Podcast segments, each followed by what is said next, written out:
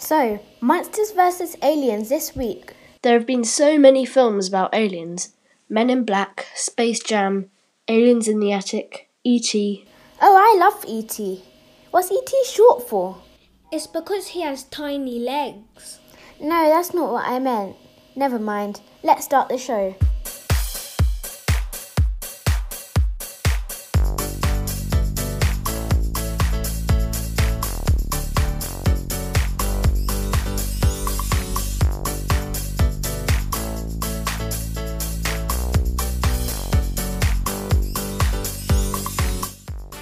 Welcome to Film Club 5, the podcast for people with a passion for moving pictures. Coming up this week Monsters vs. Aliens, the top 10 cat films, The Cat in the Hat, and of course, The Seven Degrees of Bacon.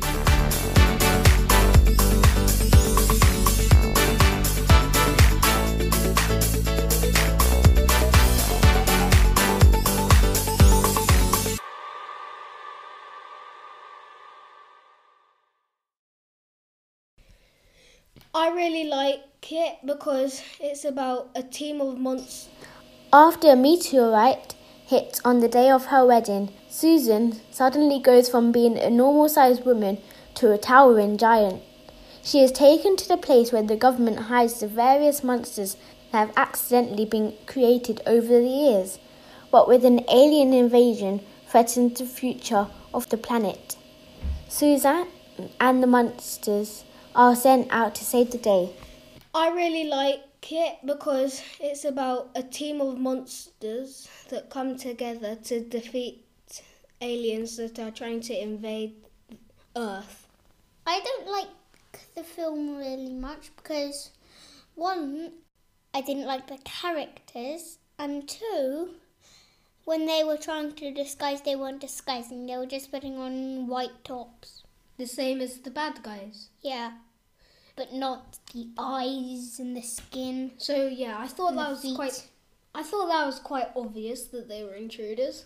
I didn't like the characters because some were quite big and some were quite small, and I don't really know if she was big or small sometimes.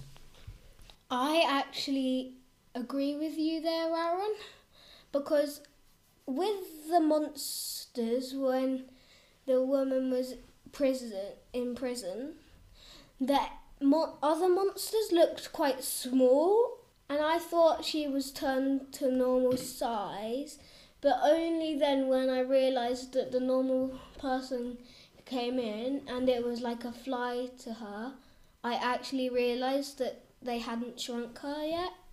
I think they got the sizing of the characters all wrong. Yes, I agree with you.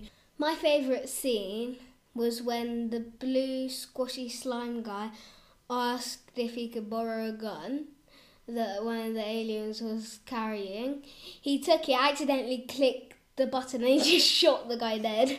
You're like, ugh. That was funny. but I didn't like any of the film. I really also liked the scene when the little ant that was meant to be a monster said, Give that here. Only people with very small brains know how to hold it. And then he took it and accidentally shot another guard down. And then it was just complete mayhem. I rate the film zero out of five because it was terrible. I rate the film four stars out of five. The reason I rate it four stars is because I think they got the size of the characters a bit muddled up.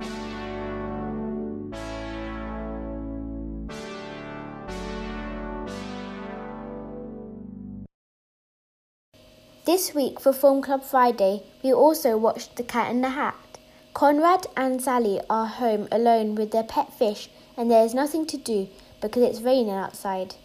Then the cat in the hat walks in their front door and introduces them to their imagination, which begins as fun and games until things get out of hand just as mother is heading home. I really liked The Cat in the Hat because the cat was really funny. I really liked it as well because when the boy said, I think you saw a monster, and then the cat said, Monster? Where? And then when they were under the bed, the cat said, I like this hiding place way better. They'll never find us here. And then the children were like, just staring at him, really scared. And then the cat said, "Scream and run." Scream and run. And then the kids screamed and just ran away. It was really, really funny. I especially like the ending when the person who was acting a neighbour, what he did was he fell into a massive pool of purple gooey thing stuff and then c- came out and then when he sneezed it just all came out of his his nose and he just pulled it everywhere. I also really liked the part where he rips off a bit around his belly and it just shows how fat he was. That was hilarious. My favourite part was when the cat cut off his hair and said this. Did you plan the whole day? Uh, yep.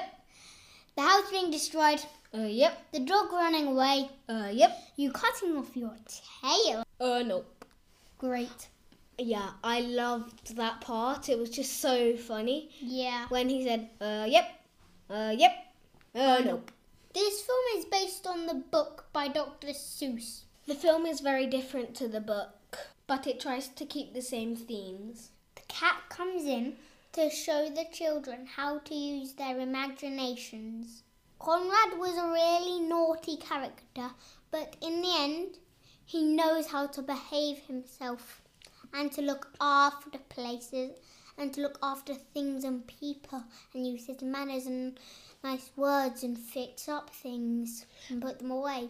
But he does all of that while he's having fun. At the start of the film, Sally was really serious, but the cat showed her how to have fun. I learnt you can still have your nice voice and kind manners when you're having fun. I rate the film five stars out of five because it was so amazing. I rate it five stars out of five as well because it was the best film I watched in Film Club Friday.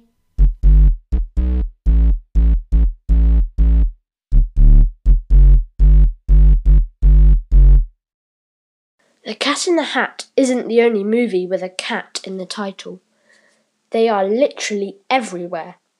Here are the Film Club 5 top 10 films with a species of cat in the title. At number 10, Tiger Bay. At number 9, The Pink Panther. At number 8, Stardog and Turbo Cat. At number 7, Black Panther. At number 6, Cats and Dogs.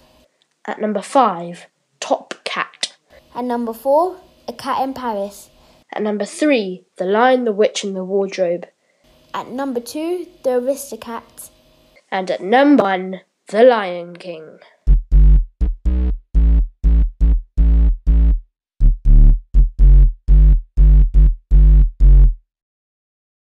We finish, as we do every week, with the seven degrees of bacon. This week we link the star of Monsters vs. Aliens, Reese Witherspoon, to the star of The Cat in the Hat, Mike Myers, to Kevin Bacon, and back again. Monsters vs. Aliens stars Reese Witherspoon.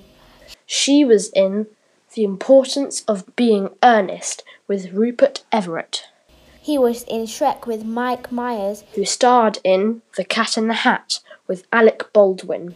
He was in She's Having a Baby with Kevin Bacon. He was in A Few Good Men with Kiefer Sutherland. Who was in Monsters vs. Aliens with Reese Witherspoon.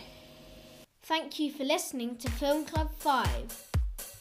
Join us next week for a David Walliams special.